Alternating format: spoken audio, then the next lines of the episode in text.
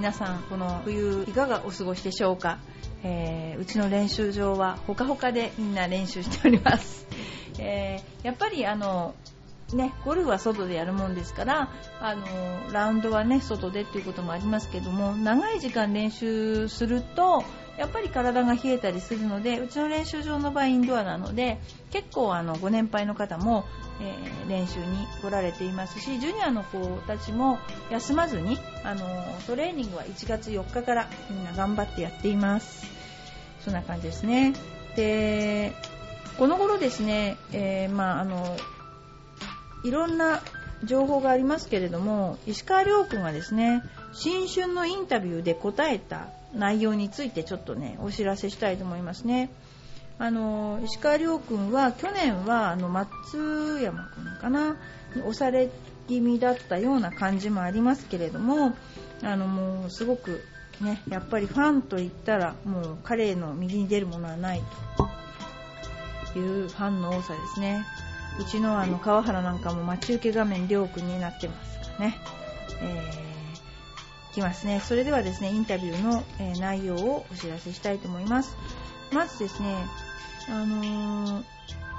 りょうくんが、えー、一番、そうですね、2011年度末で世界ランクは51位ですよね。で、50位以内に与えられるマスターズの出場権がお預けになって、ね、あの行ったというそれはこの間あのお知らせしたと思います。でまあ、あの出場権持ち越しに対してどういうふうに思いますかっていうと、えー、この状態ならまずないですね。もしずっとマスターズに勝てなくてももし勝てたとしても僕の人生はそこで終わらない。多分1回勝ったらまた勝ちたくなるのがゴルフだと思います。やっぱり、えーチャール・シュエルとかマスターで勝った後もこれだけ良いプレーをしたりするのを見ていると燃え尽きるという選手を見たことがないし常に選手は追求して常にみんなレベルアップしているようにも見えます。自分自分もレベルアップしてるけど同じペースでは永遠に追いつけないので各選手よりもほんのちょっとでも大きくレベルアップしていきたい。そうすれば最後は追いつけると思います。謙虚な発言ですね。みんながレベルアップしてるから同じようにねやってもしょうがないのでほんのちょっとずつもっともうちょっと前進していきたいということですね。でねあのー、2011年に石川遼はなぜ勝てなかったのかっていう質問があったんですね。でこれはですねそうだなこれは本当に難しいですね。勝つということは自分の上に人がいないということで負けるということは自分の上に人がいるということで勝つということは自分の上に人がいない。負けるということは自分の上に人がいるということで今まで勝ってきた9回というのは自分の上にたまたま人がいなかったというだけなというふうに彼は解釈していると。マンシングウェイで初めて勝った時なんかまさにそうでした。最終組よりも1時間前以上に1時間以上前に上がって各選手が伸び悩んだ。絶対に僕の優勝はないだろう。と思ってたけど信じられないくらいプロたちが伸びてきませんでした。逆に11年最後の日本シリーズなんかも極端な話藤田さんと谷口さんがいなかったら優勝だったし2位になった試合も何回かありました。そういうところで勝った負けたというのはその時の運じゃないと思うんですけどね。なんか巡り合わせというかそういうものと思うんでそんなような感じですね。いろいろ言ってますけれども。まあいろいろとあのー発言をしているりょうくんですけれども、まあ、いろ、多分いろんな人がここはというところをピックアップして叩きたいと思ってる人もいると思うんですがやっぱりこうなんていうかな突っ込む隙がない隙がないあのりょうくんですよね。これ本当素晴らしいと思いますよね。常に話題の中心である石川遼であることが面倒くさくなったり疲れたりしないのっていうそういう質問がありました。どうですかね？僕は正直言って居心地がいい。もちろん10人いたら6人くらいの方はりょうくん毎日大変だよね。忙しいよね。というふうに声をかけてくれるけど残りの4人は羨ましいと見てくれてる方もいらっしゃる。みんなに注目されて良い試合にたくさん出られていいなと思う人もたくさんいると思うし僕はそっちを優先して考えちゃう。考えちゃうというか人に羨ましがらせてる舞台でやれてるたなってすごく自分は恵まれてると思うしもし僕が石川遼を辞めたいなとかもうほっといてくれよと思った瞬間は僕の今の環境を羨ましいと思ってくれている人に対してすごく失礼じゃないかと思います。すごいですねこれマジで本当。こういう感じで全部答えてるので。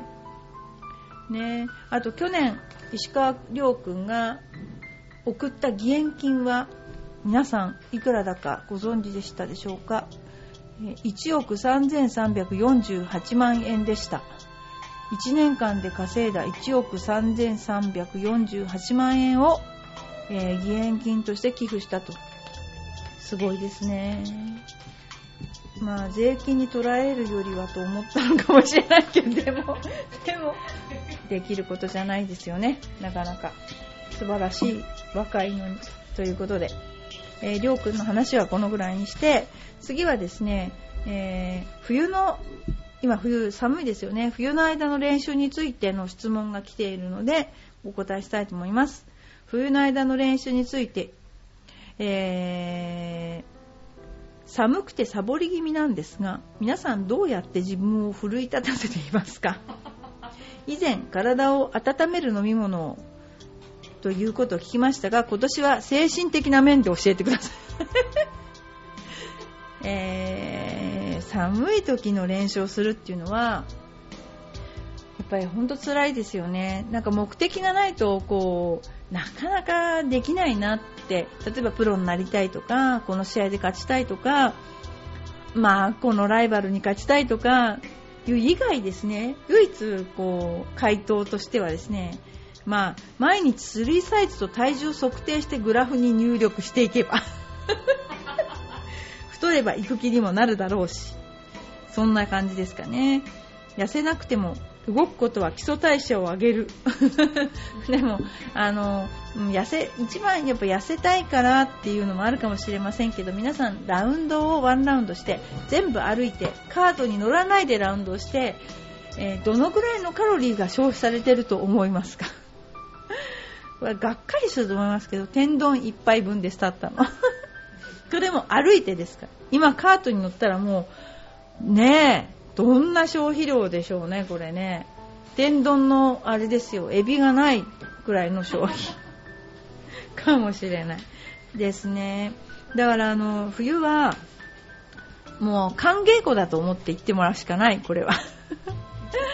あと、面白い、そうですね、冬やっぱりゴルフ場も結構、まあ、この頃はグリーンがあの緑ですけど、昔は芝枯れたま、枯れっぱなしですからね。でもまあね、友達と行くことが楽しいし、ゴルフに、ゴルフを主と考えるというよりも、まあ、あの、みんなで楽しくワイワイ一日いたなっていうのがね、いいのかもしれませんね。で、冬の練習は、主に私は、うーんコース行くの楽しみなんだけど練習場で練習するとすごく上手くなりますよ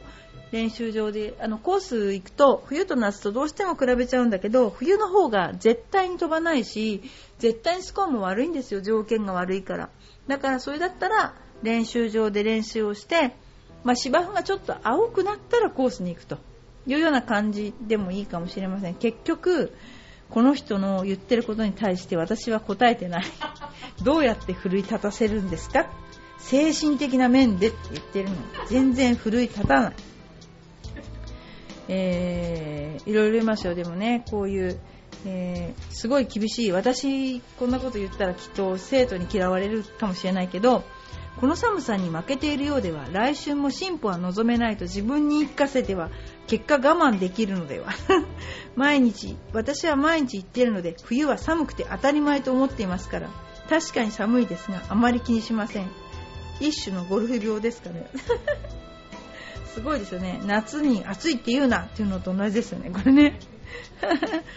あとはね、あのー、冬、寒さを我慢しながらボール打つよりも冬は室内で練習した方がいいですよっていう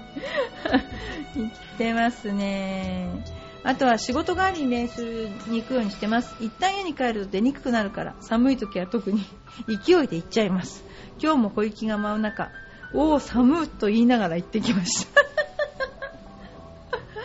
あでもこんな感じで冬は早く春になりませんかね、えー、いろいろねあの書いてありますけども。でもまああの冬はまあ目的意識がないとやんないなコースは。そうですね。そんな感じ。次はですね砲台グリーンへのアプローチが下手です。なんとか距離感をつかみたいのですが。ね、通常の練習場でできる方法はありますでしょうか。低い球で寄せるのは得意なんですが球を上げるアプローチが苦手です。もしご存知でしたら教えてください。あの砲台グリーンへのアプローチが難しいのは何でかっていうとゴルフってボールを上げるときには上から下にクラブを使うんだけどどうしてもしゃくっちゃうんですよね。で下から上にしゃくってしまってトップになったりします。それともう一つは砲台グリーンで、まあ、アプローチぐらいならいいんだけどショットだとあの、まあ、上りっていうかなカップが見えないから距離感がつかめないんですよね。だからそれをあの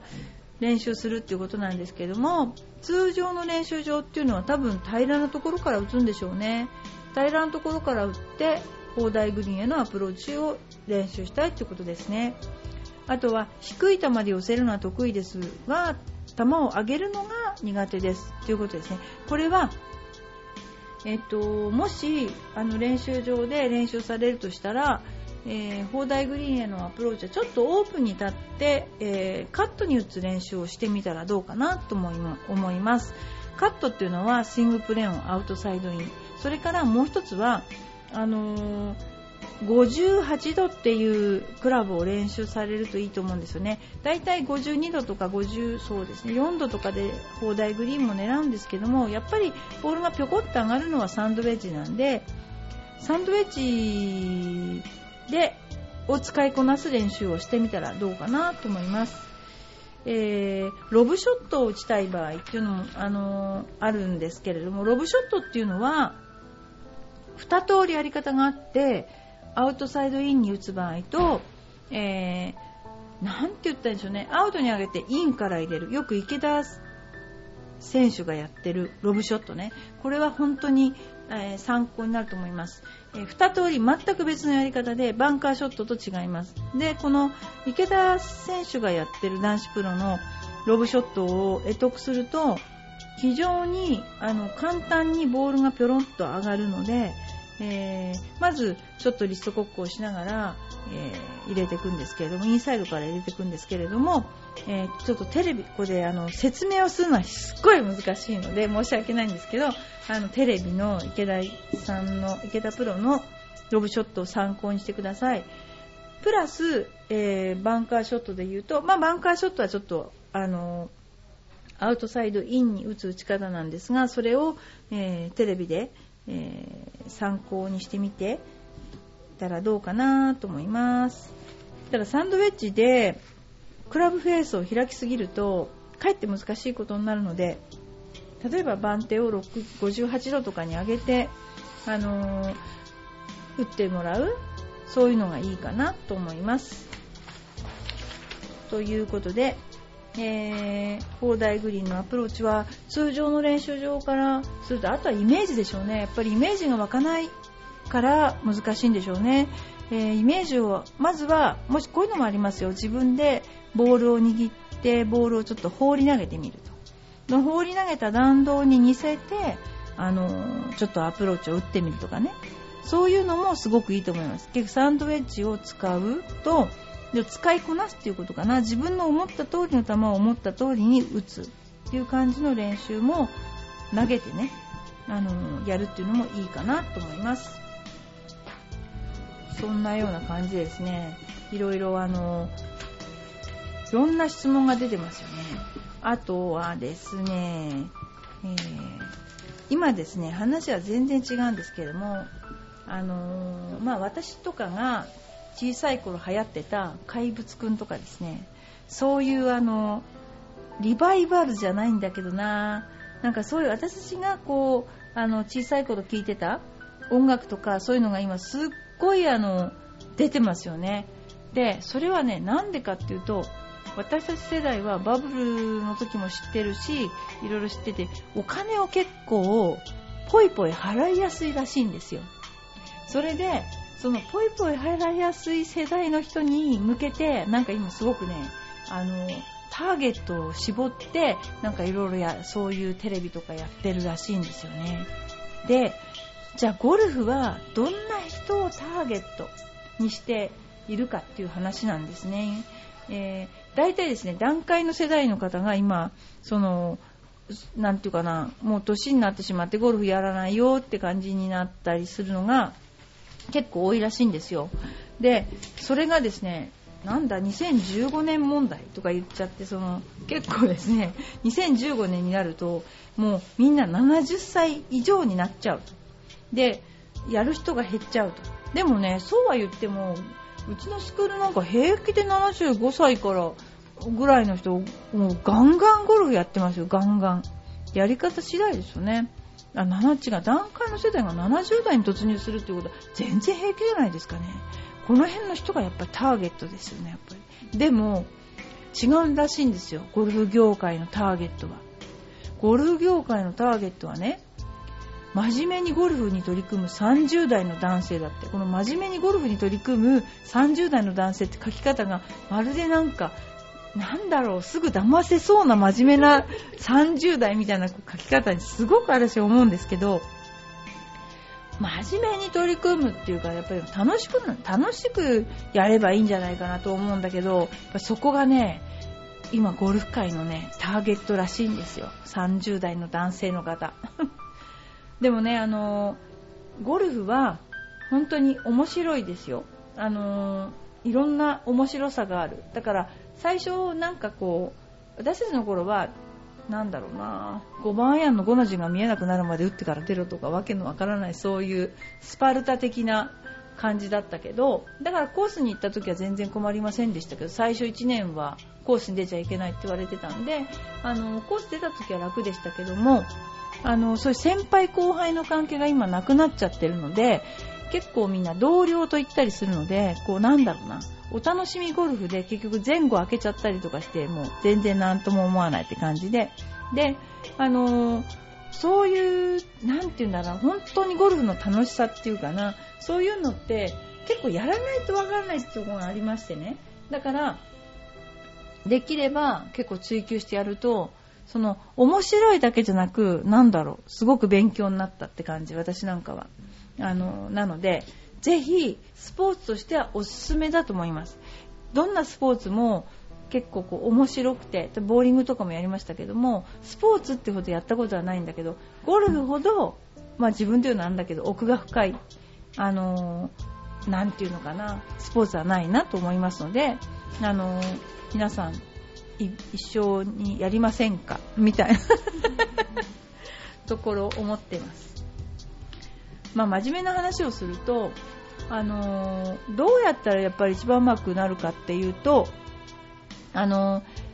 ー、もちろん短期間に練習をした方が運動としてはすごくうまくなると思います。短時間に短期間に、えー、集中的に練習するのがゴルフの上達の秘訣だと思うんですね。だけどもそれはあのある一定のところまでであってあとはコースに行っていろいろ学んだり今度プレッシャーかかるコンペとか試合とか出ていろいろ学んだりするんだけど私とかは主にトーナメントに出てすごく学んだんだけどやっぱ一番大事なことはあの日々同じことを何でもないことを何でもないようにやってる人やることが上手くなるんだっていうのがすごくわかるんですね。で何でもないことを何でもなくやるっていうのはすっごい難しいことであのー、なんていうかな例えばすっごいバーディーとかボギーとか、まあ、ありますよ。だけども、えっと、それでも何でもなくこう日々あの1ホール1ホール1ホール全部パーを積み重ねるイコールいいスコアにななってるっていうかな。そういうのがすっごいゴルフから学びましたよね。だからあのカップを見ると見た瞬間に距離を考えず狙う人とかいるじゃないですか。でも、あれを2パットで行くっていう作戦を立てて2パットで行くとかね、そういうなんていうかな、自分のないものを、そういう人には自分、あの、カップを見たらカップしか狙わない人は、結局その前後を考えないっていう、やっぱり、そう自分の性格をぶつけてみると、ゴルフで結構ね、こう学んで、痛い目を見て、あ、そういうことやめようと。日常生活に反映するようなとこもあるので そんな感じであのやってみたらどうかなと思ってます。それからですねあとはねあのちょっと宣伝なんですけども、えー、ゴルフ教え上手ネットから改め、えー、ゴルフレスキュー隊というのをですね始めました。でこれはですね、えー、今までうちのスクールはメンバーさん主にやってたんですね。メンバーさんが主流なんです。だけどもビジターの方も気軽にうちのスクールのラウンドレッスンとか、えー、プライベートレッスンとかを受けていただきたいと思ってそれをインターネットから入って、えー、カードで決済ができるシステムなんですね。一度あのうちのホームページのゴルフレスキュー隊のところをクリックしていただきますと出てきますのであのご覧になってください。で各インストラクターのですね面白い YouTube なんかも見れますのでぜひあのおすすめですのであの見てください。そしてあのご興味のある方はそこからあの入っていただいて予約をしてください。えー、っとですね大体ですね各先生がやってるのはラウンドレッスンと個人レッスン。それからあと、まあ、ペアレッスンとかジュニアレッスン。そんなようなバリエーションでやっていますのでよろしくお願いします。はいバーディーひとみのクラブ M でしたけれども、えー、また元気で、えー、ゴルフの季節あとちょっとという感じですけれども、えー、やっていきたいと思います。どうもありがとうございました。